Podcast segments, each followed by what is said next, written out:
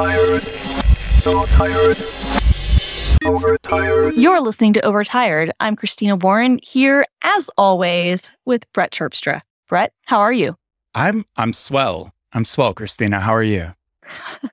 I'm fine. I'm fine. Uh, you're swell. Is that like a sarcastic swell? Is that like a um, a, a genuine swell? Is that like a maybe So swell? so swell swell means means okay. It means like I guess what most people would say okay. Uh, well, most people just say I'm good if you ask them how they're doing, but I've Yeah, never I've never been down with that. Like if you ask me how I'm doing, I'm either going to be awesome, which means like I'm good. I I I use hyperbole when answering this question. Uh, if I'm just okay, and you know, I'm I'm I'm swell, and if I'm bad, I will fucking tell you about it.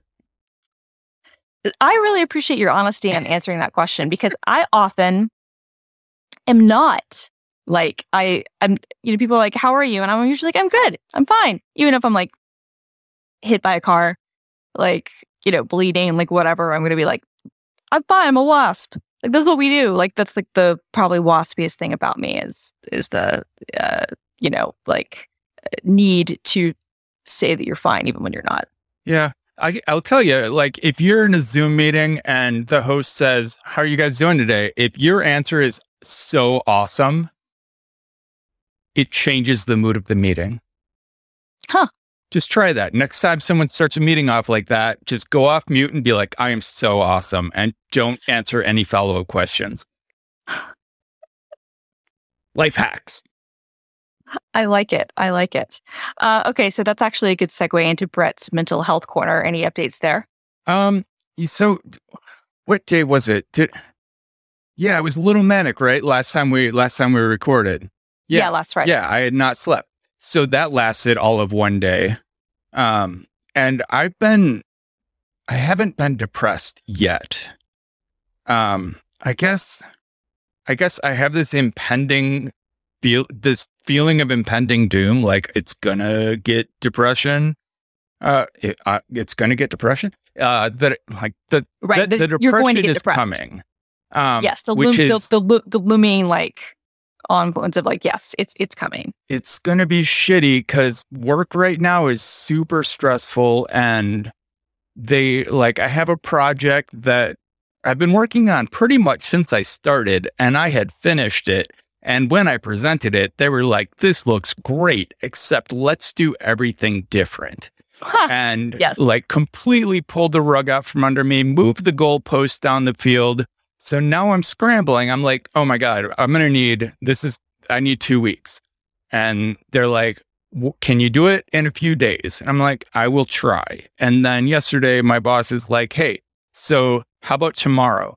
And, and I, so I've been working on it all day today, nonstop. I think, I think I did it. I think I did it. I think I did two weeks worth of work in two days.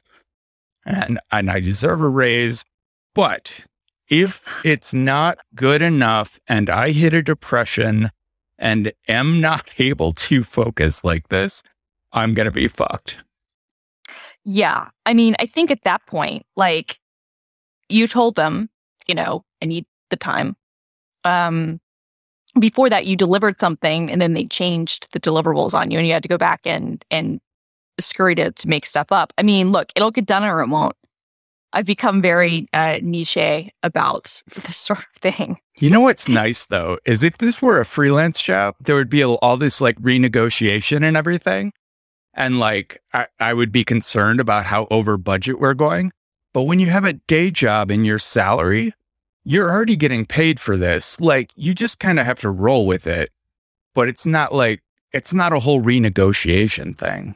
No, exactly. It, it it's just one of those like again, like I said, it, it's like you're either going to be able to it's either going to be ready or it's not. Like it's it's a very simple thing. What's shitty though is that so my I'm on the DevRel team and and I'm a tech writer and my Right. team has been tasked with originally 150 pieces of new content for the year. And that was just bumped to 170 because somehow quantity is going to matter more than quality. And a good portion of that content can't be published. Like I'm, my project is to develop the pipeline and the platform for publishing that content. So until right. my project is done, we're not making any progress on what uh, uh, KPIs, which I'm told are key progress indicators. Right. Or performance indicators. Yes. Yeah. yeah. That, yeah. Key performance indicators. Like this is all I have to ask every meeting. I have to ask, what does that mean? Um, but like I, we can't get any KPIs marked off until I finish my project. So it's not a it's not a, a, a, good one for if it gets done, it gets done. It's like everyone is depending on well, it. no, you need to get it done, but it is also one of those things. If it's not going to be done tomorrow, or if it's going to be done tomorrow, but you're still going to need a couple of days back and forth on it, like you can't. I mean, there are only so many hours in the day, right? Like sometimes you have really hard deadlines. Like this is, uh, you know, like we have an event and it is taking place tomorrow at this time, or like like your uh, the the F one um, launch, right? Like yeah. we've already announced this. This has to be live on the page. Yeah. But sometimes, I mean, like this is something that you have something that's ready to go. You have the pipeline there. There will more than likely be changes even after things start oh, going for sure. Back, for sure. Know, like right? we're going to have MVP, minimum viable product, uh, to get this out the door. It's going to be iterated for a long time. Uh, like my biggest obstacle right now is making it iteratable, like planning so it can scale. Because I could, I can make a Jekyll site to run my own shit, no problem. But right. to, to, make a Jekyll site that can have contribute like a hundred different contributors and be able to flex yeah. with all the structural changes that'll happen, that takes a lot more planning. Yeah, no, it does. I mean, I, I, I only know insofar as like I know that like our our doc site um is you know it basically it's kind of run by by GitHub and Markdown, and and anybody can file an issue you know, if they see something with the doc and, and they can make a, uh, you know, they, they can either, uh, you know, file like a, an issue if there's a problem or they can file a PR yeah. if they want to make a correction or whatever. But I mean, and I don't even know a ton about our infrastructure, but I know that it's, you know, like complex. I do that. I do that do with it. the documentation for Bunch. Like the Bunch code is a private repo. That's just for me. Um, but the documentation I made into a public repository. And when people find something confusing or want to add something, they just make pull requests and it's super handy to open source that kind of stuff. Yeah, totally. Totally. I mean, and that's that's something that um um like the docs team has done, but I know that it even it took them. I mean, I've been there for 4 years and so I joined a little bit after they'd already kind of started their overhaul of everything, but I know that you know they're they're still iterating things and they have you know plugins and tools and stuff. And um, when we add new things to the platform like microsoft learn which you know are like these video component like lessons like that sort of thing like that had to have a whole new template um, and and had a whole new you know like thing in terms of how you submit stuff to it. And yeah there there can be lots of stuff. But i, I have comp i have faith that, that you are going to have done what you need done. So, and here's you know, what i'm debating though is Okay, so when I when I went through the onboarding, one of the questions in one of the many forms I filled out was do you have a disability? And mm-hmm. it listed examples of disabilities and it included bipolar and it also said that disabilities are protected and they want yep. to know about them because they actually legally have to have so many people with disabilities. Sure so so I, I went ahead said I have a disability and I'm debating if if depression kicks in and I'm unable to complete a high pressure task, I might just go, I might just talk to my manager and see if uh, if he understands that bipolar is going to get in my way. Yeah, I mean, I think that it's. I think the hard thing with you is that it's unpredictable, so you don't know when it's going to hit. But I do feel like if it is like if you feel like you're in the place where I'm not going to meet this deadline because of this, yeah, I think you need to have a conversation. Like I don't want to I don't want it to be seen as like I'm making excuses and I have this no, like card I can absolutely. play anytime I want to. I'm just like I, No, no, no, I, and I don't think anybody will see valid. that. No, and I don't think anybody will see it that way. I think that it's just one of those things where you have to be like, okay, if, you know, um it, and and I and I think it's one of those things you don't want to preemptively say. I think it's one of those things where in the event that let's say that that you were like, we have to have this thing done. Um, and and you for some reason felt like you weren't able to do it, then you need to just communicate why so that they can make alternative arrangements.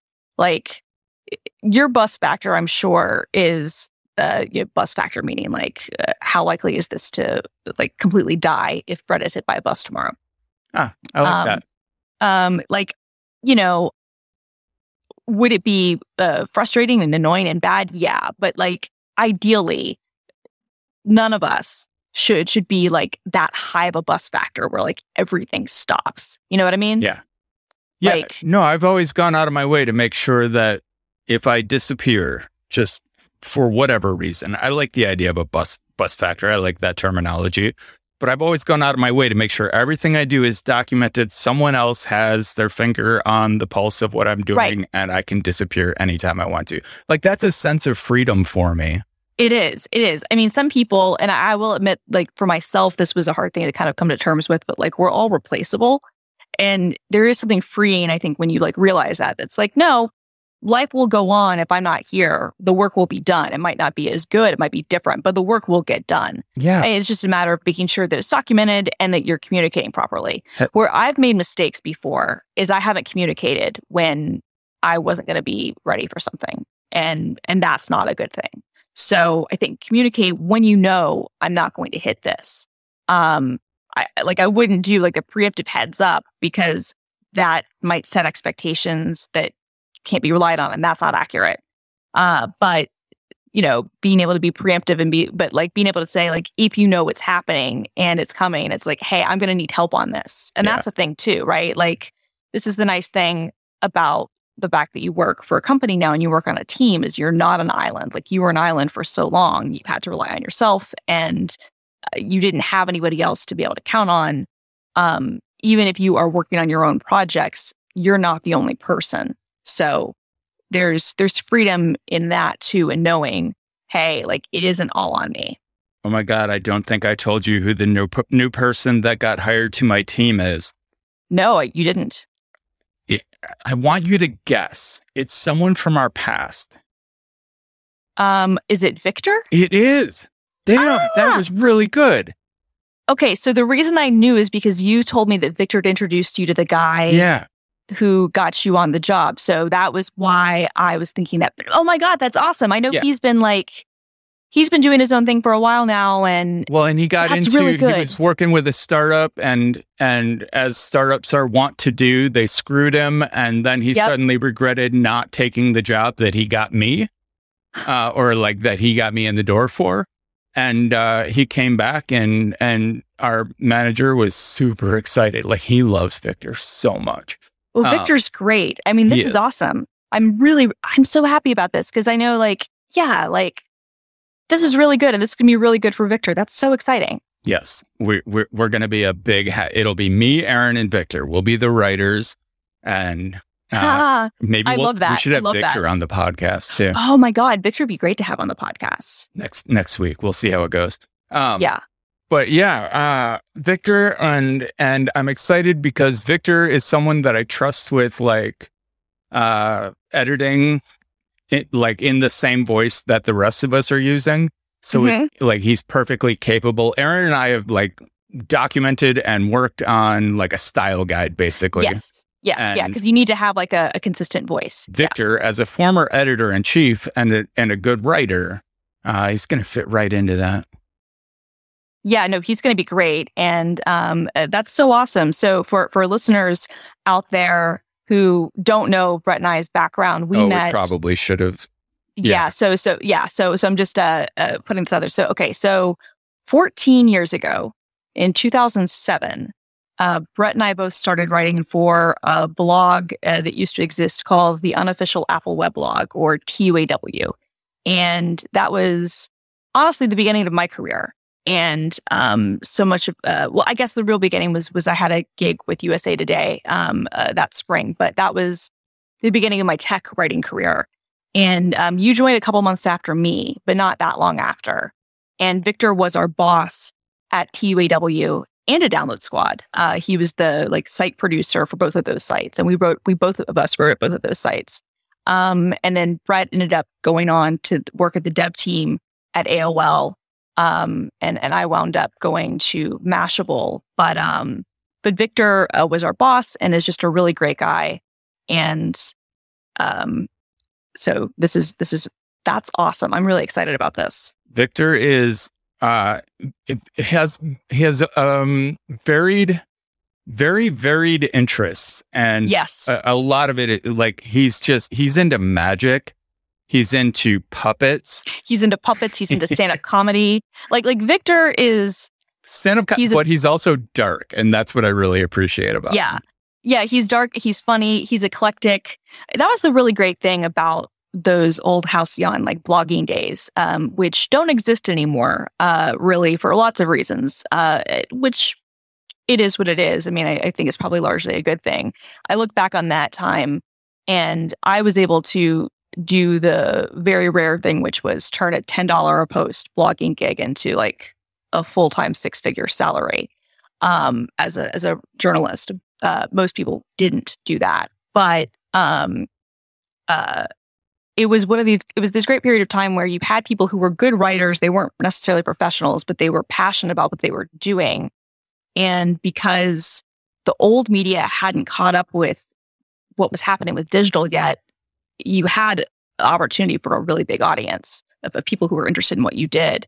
And so I feel like the talent that we had at TUAW and at Download Squad and at the other um, Weblogs Inc sites, like we had a really nice like mix of just eclectic, interesting people who were really passionate about what they were writing about, which is not the case always um, with with professional journalists. Like some people are really passionate about their beat. Some people, it's just this is the job. It's you a know, job. like it's a gig. I, I I was assigned to cover this, and I'm a writer first, well, and I'm so- going to figure this out.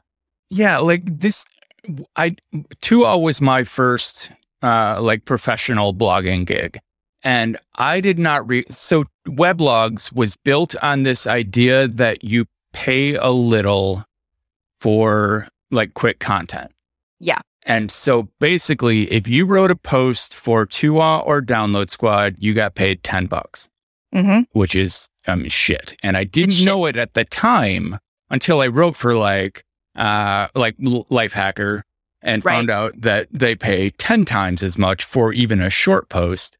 Right. I didn't realize how bad that pay was until I until I moved on.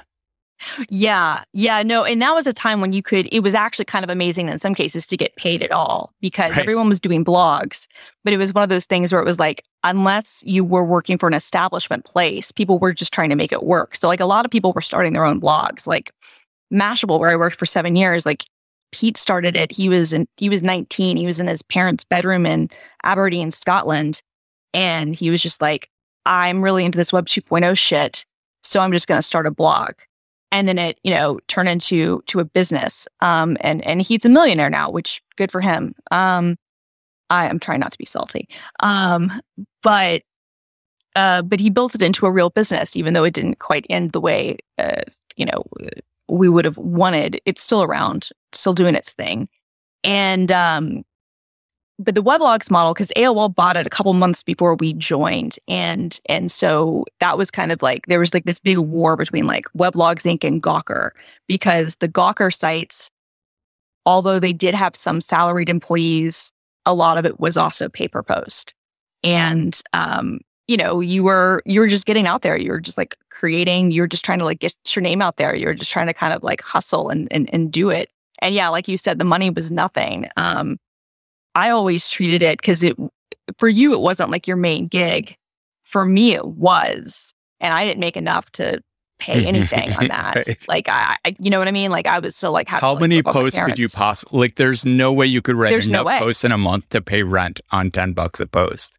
Absolutely not. And I would get an additional fee for doing some of the video stuff and like features. You would get a little bit more, but no, I mean, I think at like max, I was probably able to get in like 800 bucks a month or something, which, you know, and that was like if I uh, working across three sites and that's, I'm like working my ass off, right? Like I'm not making shit. Um, I was young enough and naive enough that I looked at it and I was like, look, I'm a really good writer. I don't have the the pedigree in terms of like I have I don't have a, a graduate degree in journalism. I don't go to Columbia um, or NYU. I'm not going to be able to get a job at Condé Nast, even though I'm better than their writers, right? Like I knew that I was like, I'm not getting an internship at a magazine and I'm not getting an internship at, at a newspaper that will pay anything. So I have to build this brand myself. And then the hope was, at least for me, the hope was I was like, if I can do well at this, then someone else will be able to pick me up and pay me. And and I was really lucky because first what happened was that AMC, the movie chain, signed me on a contract where they paid me fifteen hundred dollars a month for for blogging um, certain number of stories a day. And I would do it in the morning, and it was really easy work, um, almost no original reporting.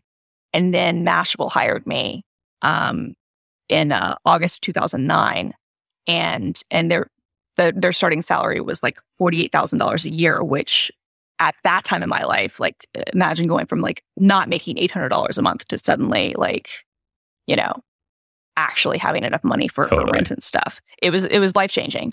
Um, but I got really lucky because in retrospect, like I, I look back and I'm like, God, how how was I so naive that I just assumed, okay, if I just do this for a couple of years, enough people are gonna like me, I'm gonna be called up to the big leagues.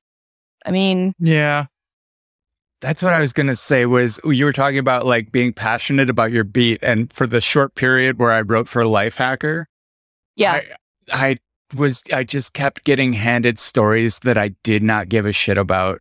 Yeah. And and I would problem. write my, you know, 200 to 700 words whatever it called for and I would just be bullshitting just yep. like to fill word count because I don't care. I just I just was trying not to, you know those posts that you actually express an opinion in and then you mm-hmm. get like just vicious reader feedback. Yes. Um, I was trying to avoid that because it was one of the largest platforms I had blogged on.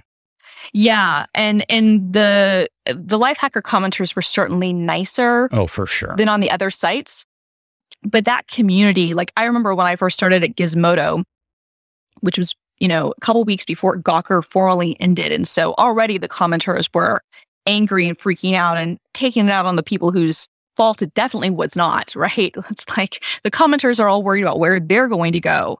And we're like, look, we don't know who's going to buy us. We just hope we're still employed, right? Right. But so you've had like a um in in some of the sites, all the sites have their own communities of readers. Um it's less now because the the company that that bought all those properties from Univision has just done such a piss poor job of everything and, and morale there is at an all-time low. But you know, you have like this community of, of commenters and, and they feel like a certain ownership of things. And some of them are mean. Some of them are like really mean. Lifehacker tends to be nice. The Jalopnik people tended to be nice too. The the Gizmodo people could be brutal. And and so when I first joined, they were like, you don't have to sign up, you don't have to respond to comments, whatever. I was like, dude, put me in, coach. I'm here for it. Right. I was like so ganged up because like I love I love a fight. Um, but uh, also, in uh, fortunately for me, very rarely. I mean, I would get the typical like like shut up cunt stuff, but like it was actually more. It was less common than you would think. Like I, I felt bad because some of the other writers got it so much worse than me, and like I was newer, and I'm like, okay, they're being nice to me, I guess.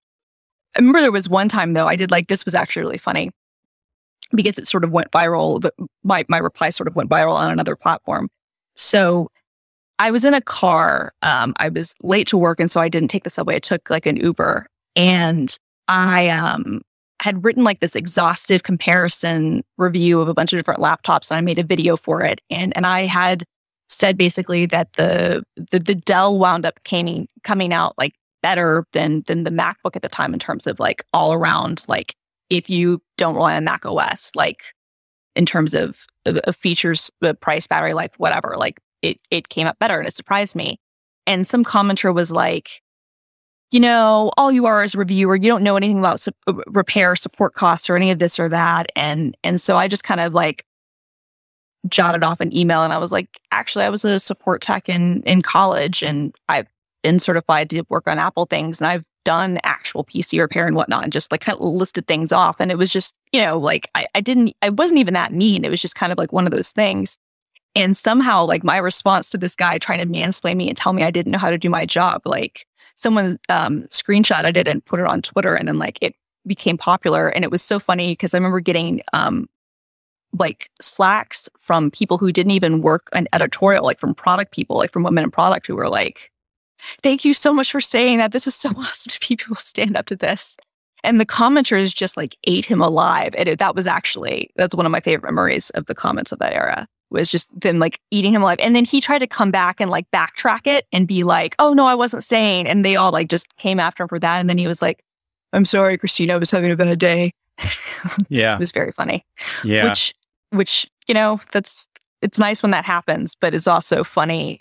It's nice to be in a world where like you don't have to deal with that. Like I, I mean, I do on YouTube comments sometimes, but, but in general, most people are very nice in, uh, in corporate DevRel versus vicious commenters on the internet. I, uh, I, I, I, I called the commenter a dick once in a response. And then immediately I apologized for it. And Yeah. their response was, yeah, no, I'm sorry. I was having a bad day. So now, anytime I read a mean email or a mean comment, I just go ahead and like give myself that response in advance. I just assume they're having a bad day, Yeah. especially with customer supports, because that's totally different. Like you have Oh, to be polite totally with different. customer support. You do. You do. Like like it, it's one of those things where it's just it's uh, yeah um you- you can't um yeah uh, you you have to be like above it and it sucks although like it gets to the point where obviously if people are cursing at you or saying other things like, you have the right to be like I'm not going to talk anymore but yeah you have to be the bigger person So I want to tell you about my customer support experience with the New York Times, but I'm going to tell you about Ritual Protein first. yes please do So, uh, because we have to, we have to keep the lights on, people. This is we do this is for everybody's good. Um, protein powders can feel intimidating with all that no pain, no gain stuff associated with them.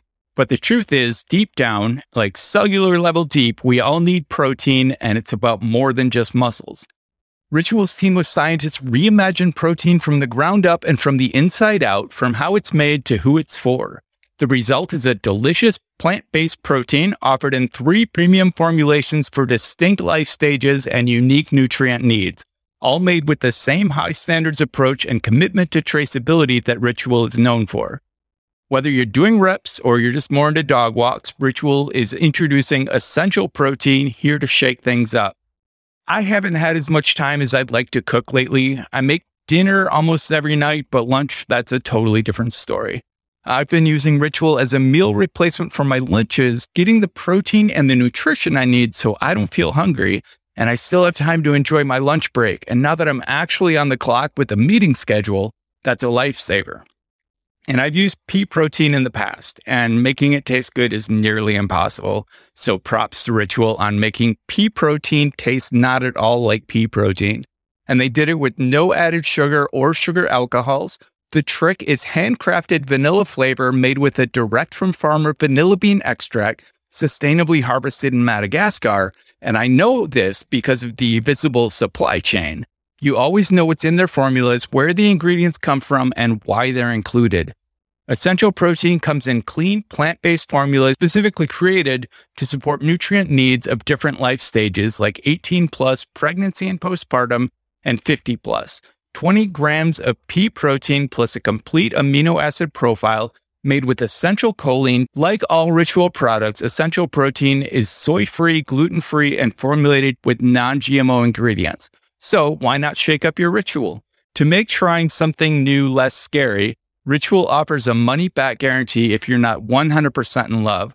Plus, our listeners get 10% off during your first three months. Just visit ritual.com slash overtired to add essential protein today. That's ritual.com slash overtired. Thanks to Ritual for their continued support of Overtired and our weirdness. yes thank you so much ritual So I tried to cancel my New York Times subscription.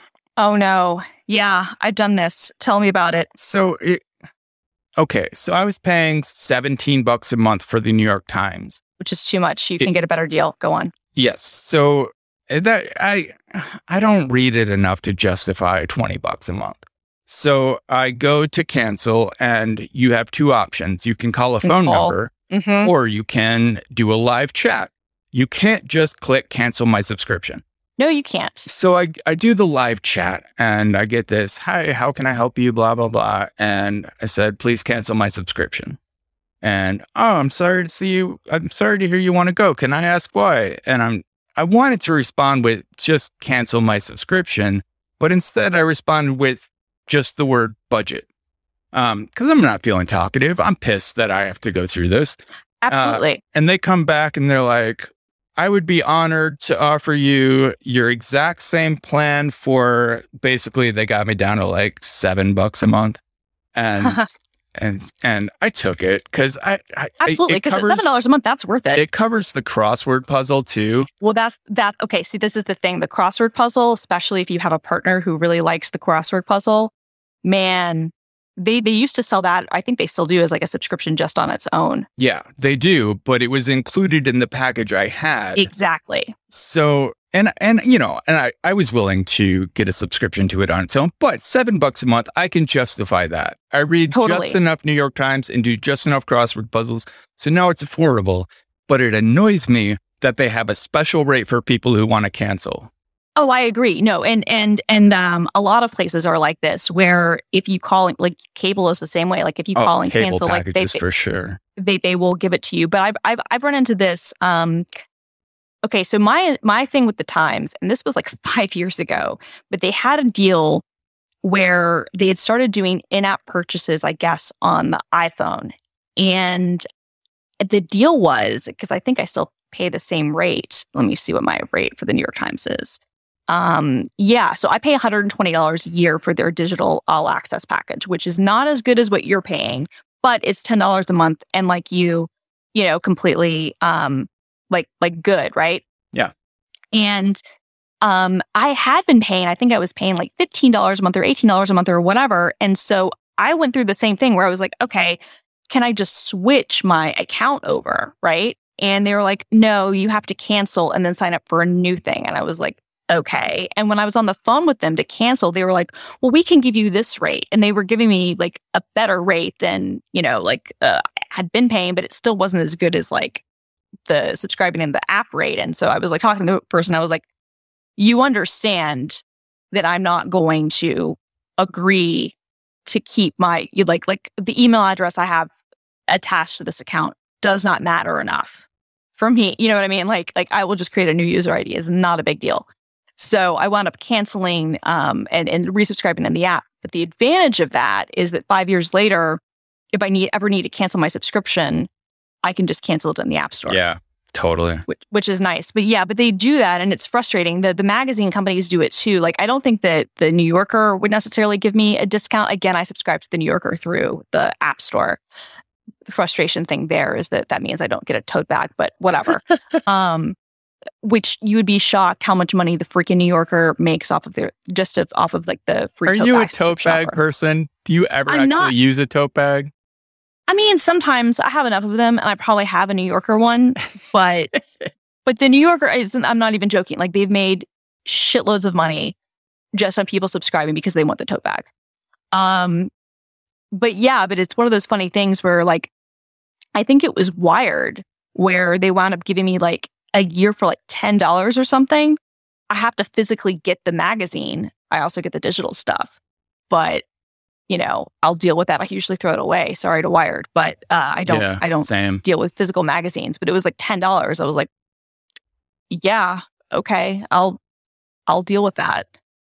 But um, yeah, no, it's frustrating that you have to call to do that, and it's also frustrating they have the different things. But I guess it is one of those old lessons where like everything is malleable. I think that the probably the one company, I don't know if actually they probably still have wiggle room too. I was trying to think of like the Wall Street Journal has a wiggle room. They probably do have wiggle room, but I doubt that it's as much as the Times. The Wall Street Journal's always been like one of the publications. I respect them insofar as they've always had a paywall and like it's been more and less porous at times. But they've Right. never been but they've never been like you can just go to to our website and read everything. Like they had a paywall in the 90s. So um which I respect about them, but their subscription is like four hundred dollars a year or something. Um, I recently my- subscribed to uh, Jacobin, yeah, uh, you know, for my socialist reading. I was gonna say, yeah, and uh, and it's a quarterly. And the first issue I got came with a card that asked me if I wanted to pay for like it was like a two hundred and seventy five dollar donation, right, And they would like I don't remember what the deal was. They would like give a subscription to someone, but basically you're you're showing support for for a socialist publication, but. right, It was just funny because I'm used to Wired magazine where they're like, "Hey, give us five bucks and we'll send you another five years worth of magazines." right. And, and Jacobin's like, give us $275 and we'll give a magazine to someone else. Right, right, yeah, yeah, yeah, yeah, uh, yeah. Uh, Jacobin or Jacobin or whatever. They're like, yes, I, please. I'm not sure how to say it. yeah, I- I'm not sure either. But they're like, please, yes, I, I need to have uh money, please. I give um okay, so I um so Deadspin, uh, R.I.P. Um, best blog ever. I mean, it, it still exists, but it's Scabspin now, and fuck those people. Um, genuinely, uh, who who um work on it now. Um, they started their own site, Defector, and I last year gave them um a thousand dollars um as they were starting up um to like be a subscriber. And I think that I'm coming up on like the renewal thing. And I think they're gonna renew me for a thousand dollars. And I feel bad because part of me I'm like, look, I'll give you fifty dollars, a hundred dollars, whatever a year. I don't know if I want to keep giving them a thousand dollars. yeah. But at the same time, I want to support like independent media. So Um, yeah. I, I, like my brain went somewhere during all of this and it didn't come back. I'm Like I had a thought and I was going to continue this conversation. Oh, well. You know, don't tell our other sponsors this, but you want to know who my favorite sponsor is? uh TextExpander. Oh my God, yes. I love TextExpander so out, of, much. out of all of the sponsors' products that I use, TextExpander is the one I use the most often with the most pleasure. yeah i i use it so much for so many different things like it's crazy. Um i have i mean you do stuff with, like okay how much of your stuff is is calling and executing scripts versus like doing um actually like like expanding text? I'm just curious. Well, so I have probably eight or 900 snippets total, uh, which is feasible because you can now pop up an inline search to find the snippets you forgot about. But right I would say a good 25% of those execute some kind of shell script. yeah i was gonna say that's that's um i don't have that many um but i would say i probably have about the same percentage which is really nice although even in some cases uh it, it's if it won't execute the shell script it'll like output what the shell script needs to be if i'm in a terminal situation which is really useful and and i say that because you know it's cross platform which uh, means you can use it you know on the web and, and on, on on mac and on windows and that's useful because um, although it's great on other Macs to be able to execute like Apple scripts or or or shell scripts or whatever, some of that can get kind of wonky Mm-hmm. if you're on a non Mac system.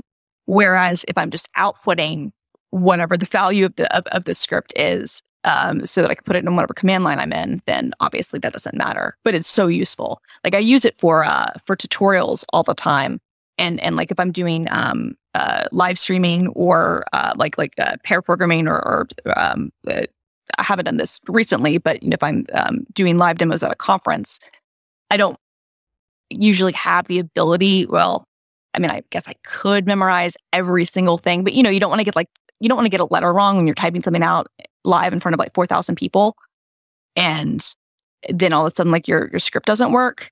So having a TextExpander snippet that will do exactly what you need it to do, and you just have to hit a couple of keys is the best. Yeah. Um, my, one of my favorite features that they added a while ago now, it's probably been years, but they don't, they never include it in like their sponsor reads.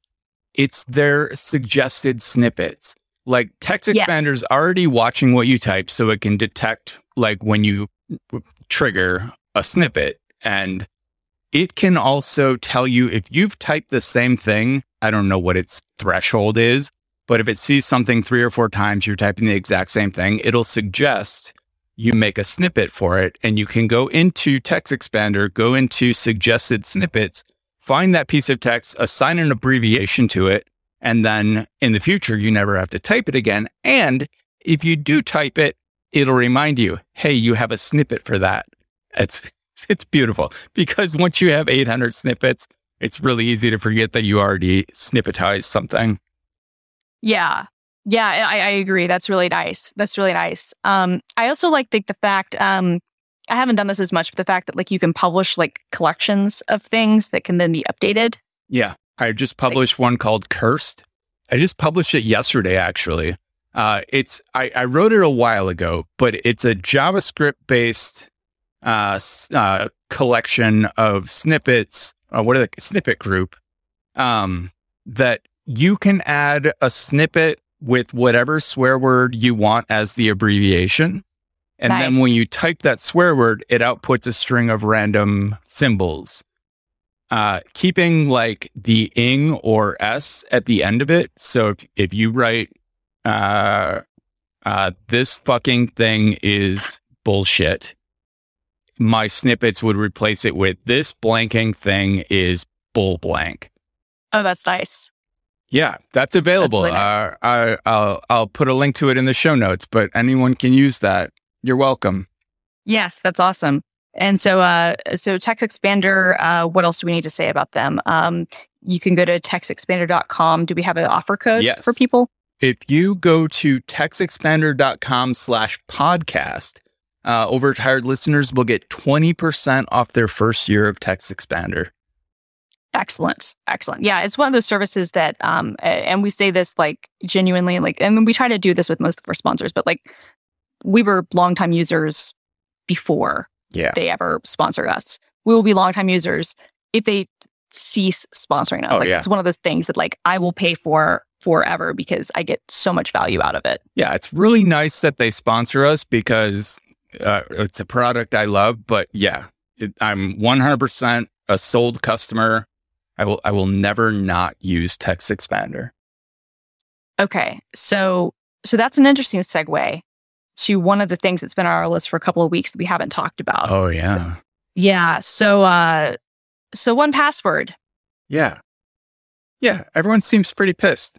Uh, yeah. So, if- for anyone not following the uh, the uproar, 1Password announced their latest beta is an Electron only app, and they're no longer making uh, native Mac apps.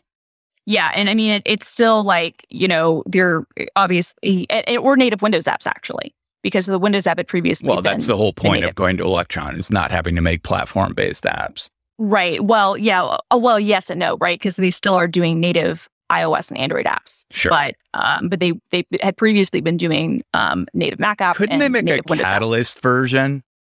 They could. I think that what they said was that the um, performance wasn't as good. That's Worse what they're than claiming. Electron. well, they were claiming that the SwiftUI stuff was slower than Electron. Huh. So I, I mean, the, the, the, this is this is what um, some of their engineers have said. But obviously, people are mad about it because, and I look, I think Electron is like, I get why it's a joke, and we can all make the the jokes about it. But I feel like a lot but of times, you love VS Code. I was going to say it's possible to make a good VS. It's possible to make a good Electron app. Uh, Discord is actually a very good Electron app. Um, there are some of them that, uh, and Discord contributes significantly to the project, but obviously it's going to be more of a resource hog than some other things. Like VS Code, I think is probably the best Electron app, um, and and shows what you can do with it. But yeah, it's not the same uh, as a native as a native tool. I feel like people use Electron as shorthand and like assume everything with Electron sucks. It's, I think that's unfair, but I also feel like there are valid criticisms for it. Like Well, I personally don't think Catalyst is any better than Electron. you know, I agree with that. Like my problem with both Catalyst and Electron are is like system integration. Like they're the Yeah. a, a native Mac app works with Yep. all of my tools and and I'm able to integrate it with all of my other tools and they can talk to each other and I can use system services and text fields and all these things that make a Mac fun for me. And Right. Electron defeats that. It's the major reason I can't switch to VS Code is because none of my non IDE tools work in VS Code and it it it it kills my flow. Um, Right. But right. that said, I really don't give a shit about 1Password Password being an. Electron app. How often am I actually in the 1Password app? Exactly. Hardly ever. I'm usually using it through browser plugins anyway. Right. Well, I mean, I think this is honestly the whole thing. And and I will say at least, and I haven't used the beta because they are apparently going to change this, but they changed the key binding, and that's a deal breaker for me. What- and apparently, like the in the key beta, binding you, you, can't change it back. already can customize. yeah, apparently you can't customize Oh. it in the beta. Oh, And so I I've I've been using you know command um, backslash Yeah. um, for. I mean that's that is their key binding. Yeah. Like I have a T-shirt from them yeah, yeah. that has that Right. on it. I remember Like that. liter- shirt. yeah like literally i have a t-shirt from them that has that on it right so um eh, that is their key binding but apparently they've switched to something else i don't know if it conflicts with me i don't know what it is all i know is that they've changed it to something else and i'm like i'm not down with that so i haven't used the beta but i have looked at people like uh, like my friend um, miguel uh, de Icaza, uh, creator of gnome and uh, very big mac fan um he was like comparing the I guess memory usage and some of the other stuff. It is weird to me how much memory it uses and the fact that because it is an Electron app that they still have like this is a weird thing to me. And I don't know if it's a benefit of if, it, if it's a requirement of Electron. I feel like they could do this natively, but the helper app that runs in your toolbar, apparently, like there has to be a whole process for that too. Yeah. Which I feel like I feel like you could make that native. I feel like I feel like you could make that like in Swift or Objective C, and you wouldn't need to have like the full JavaScript power of like a full Chrome browser just to be in your toolbar. well, Like I when the app is running, I don't care. Yeah, like the background processes that handle like all of the security and everything still have to be native to the machine. Well, yeah, well, the the back end is all Rust, but yeah. So I don't I don't know. I don't know. All I know is that there are some performance issues people are complaining about. I'm sure they'll fix them, but in general, I agree with you. I don't care so much about my um, password manager, whether it's a native app or not. If the thing, if the tool that's running in the background is going to be using up more memory, I don't love that, but I'll deal with it. But also, in fairness, I think Safari is potentially the one exception here. Although even there, like they could they could bundle their Safari extension in a different way. Like it is it is a web service now. Like it is a full on like cloud service. It is no longer a local vault where everything is done on your local machine. Like you have there are benefits from having it locally available on your machine, right? And and you can integrate that way. But like most people are using this in the web browser where it's accessing their vault, which exists on a server, meaning, you know, I bet I would bet that a lot of their users don't even use the app at all. They just use the extension. Yeah. So I'm with you. I kind of can't get into this super uproar. I get why people are mad because, or not mad, but I guess sad. Annoyed. Maybe, yeah, sad's a good word, I but think the sad's the rage is inexcusable. the rage is inexcusable. Also, I think people who are mad about the lack of like, oh, I can't have, you know, like local vaults. It's like, yeah, because their security model and the stuff that they've done has changed. Like they've been very clear. They're like, look, for us to do some of the stuff we do, we can't do it on the local side anymore. So we are they are looking into a way where you could self-host um vaults, which I actually like because in that case, if I wanted to have my own self-hosting system on my own home server where I still pay them and I had this as a backup or whatever, like I actually like that as an option. But there are now server side things that they're doing where they're like, yeah, we can't do this with the local vault model anymore. So you have to subscribe and you have to use our, you know, um, our clouds to store your stuff. I trust them. I certainly, it's weird to me where people who are like, I don't trust them, but yet they trust the encrypted file being stored in iCloud or Dropbox. I'm like, okay, the file encryption's the same. Dropbox and iCloud are are are not going to be any more secure, in my opinion, than like the company whose entire business is going to be like reliant on like we have to make sure like a they're probably using the same you know type of servers like Dropbox isn't on AWS anymore, but but iCloud is right. So they're probably still using AWS or something. They're just managing all their stuff themselves. So it just seems silly to me. People who are like, "Oh yeah, I don't trust security," and then they're putting it in a Dropbox folder. The, I will. I will, al- like, I I know people who work secu- on the encryption and security side of 1Password, and I I trust 1Password Same. implicitly. They would they would not take shortcuts that would in any way uh, endanger their user security. If anything, it gets more secure over time. Yeah, no, I agree with that. And and I know people who work on it too. I don't know them as well as you do, but I do know people who work on it. The one thing though, I think that at least for the Mac community, and, and I would be curious in your feedback, I just feel like people feel like this is yet this is yet another app that is no longer native. And I feel like people are mourning that because the Mac is no longer a platform that, at least for native development, meaning Man, Objective C, Swift, SwiftUI, it's just no longer a priority. loving mate, loving Mac apps is now the new like graybeard. Yeah, Like native Mac apps are for old people. They are, and it sucks. And it look, does I, suck. I'm old now. I, I yeah, I know I hate it, and and I keep, but it's weird. I'm I'm in this phase. I've been working on. I've been wanting to write a blog post for a long time. I've been kind of trying to like work it out. So I'll try to kind of work it out verbally before I write it out. But I've I've had to come to terms with the fact that like the Mac as a native platform is is dying. And I've been coming to terms with that for a few years. And it's really been upsetting for me. It's really been a challenge for me because I've had to start looking at the fact that there have been changes in direction of the Mac that I don't love.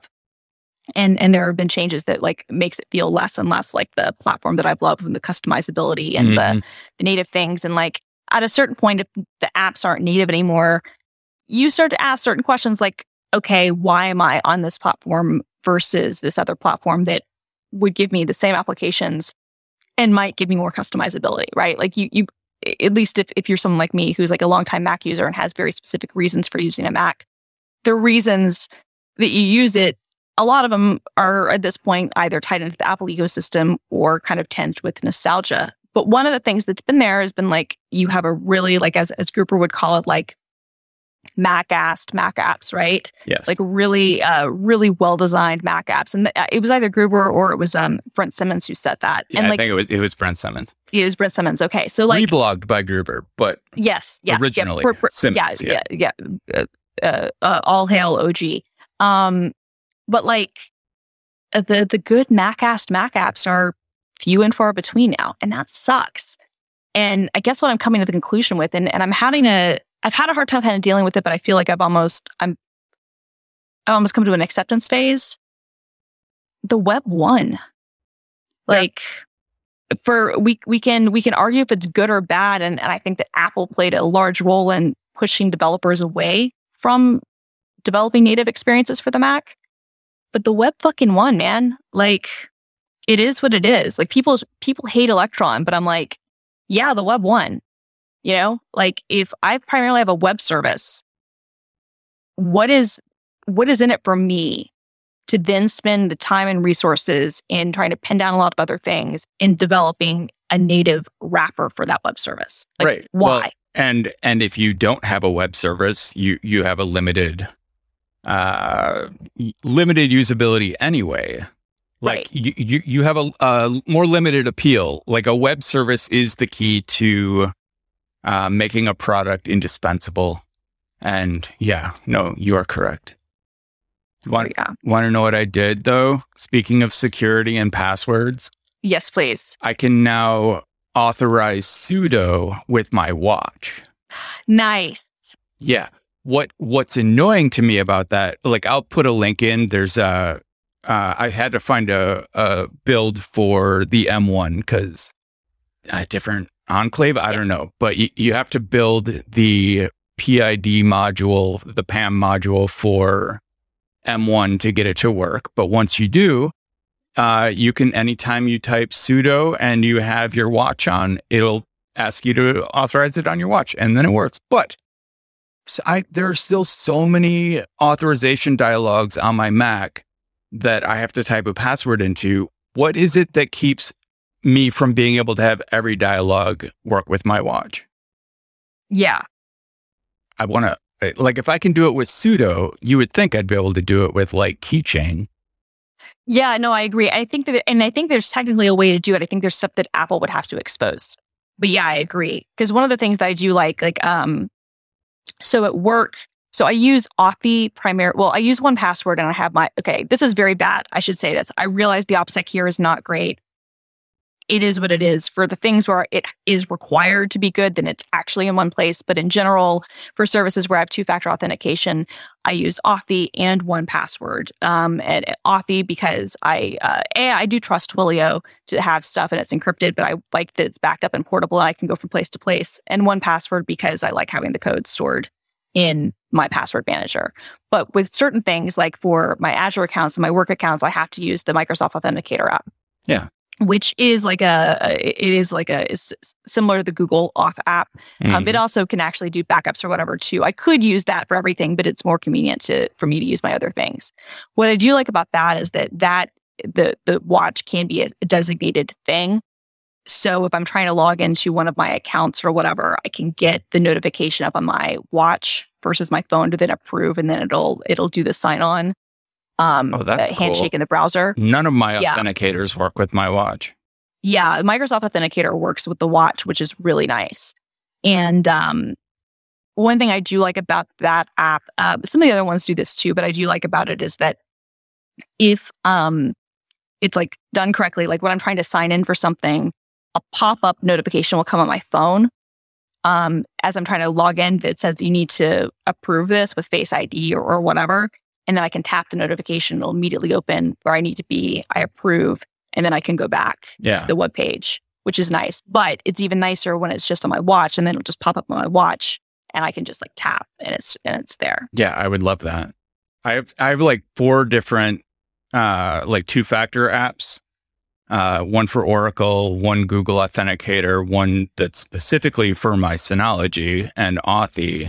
And like I have to keep track of which which two factor logins are hooked into which app and uh, it's annoying. Yeah, yeah. I have. I mean, I basically. I mean, I have four, but like it's basically two, right? It's basically like the stuff that I use for my Microsoft accounts, and then like my consumer stuff. Yeah. Um wow. So so it's been an hour. Yeah, We did that. We just so everyone who made it through this episode knows we didn't do a pre-show at all. We just No. we we picked up we the phone we we winged it. and we're like, let's just see what happens. And then we did it. And weirdly, zero pop culture came up. I know. I know. Uh, next week we will be able to talk about it because I'm I'm uh I'm going back to 2005 this weekend. Oh yeah. Yeah, I'm, uh, so I'm I'm flying to LA tomorrow morning, and uh, I'm going to see Green Day, Weezer, and Fall Out Boy on uh, Friday at Dodger Stadium. Oh man, we might have to have Aaron back for this top for this conversation.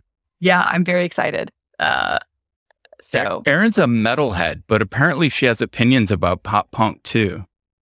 yeah, that's what that's what uh, uh, I, she was saying kind of in our doc. Yeah, this is good. So this this concert this is called the Hella Mega Tour, it was supposed to take place in July of 2020. Obviously, didn't. Um, I'm uh, I am sad that I uh, so originally how this was supposed to happen, and I'm still sad about this, is that I was going to see Fall Out Boy, Weezer, um, um, and uh, Green Day on like Saturday, and then I was going to see Taylor Swift on Sunday. Right. I think you mentioned that. Yeah. Yeah, and and obviously the Taylor concert was canceled and not rescheduled, but this one at least, uh, my friend Catherine and I are, are going to go. We've been like looking forward to this for like, you know, a year. Well, more than a year and a half because I don't even remember when we first got tickets. We've been, we've been looking forward to this since like the begin, like the end of 2019, I think. Damn. So, yeah. So Well, I hope it so lives up to your expectations. Well, uh, even if the concert sucks, and I don't think it will, like I'm just excited to to see Catherine because I haven't seen her since 2019, and so that'll be fun. And I'm just excited to like get out of like the, you know, the house. Even though I know that things are getting bad again, I'm, I I can't stay cooped up. All right. Well, good luck. Thank you. So it, that's all, all. All that is is preface to say there will probably be some co- pop culture um, talk next week because It sounds I- like it's I almost guaranteed. yeah, it seems like it. I, do you want me to invite Erin back? I bet she'd love to come. you totally bring her back and and we can talk all all uh, all pop punk stuff. We got to talk about metal too, but you you you don't like metal. I I'm not into metal, but I would love to listen to the two of you talk about metal. I mean, I genuinely know jack shit about metal. Uh, except that a guy I dated freshman year of college was really into Rammstein. Um, That, that's industrial. okay, see, so clearly, yeah. So I was gonna say, and I, I even knew that. I even know that there's a distinction, but yeah. So, uh, like, like, uh, yeah, in industrial, I can kind of get into metal. I think you know what happened. I think like, it's just one of those weird things where, like, age wise, I just like totally missed the boat on it. Like, well, so like, yeah, no, let's have this conversation with Aaron because there is this this weird thing that happened to metal in like more in my lifetime. Like, like there were only maybe four major genres of metal when I graduated from high school, and now there are easily a hundred.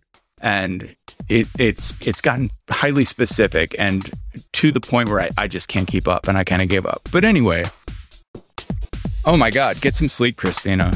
Get some sleep, Brett. The system is going down now.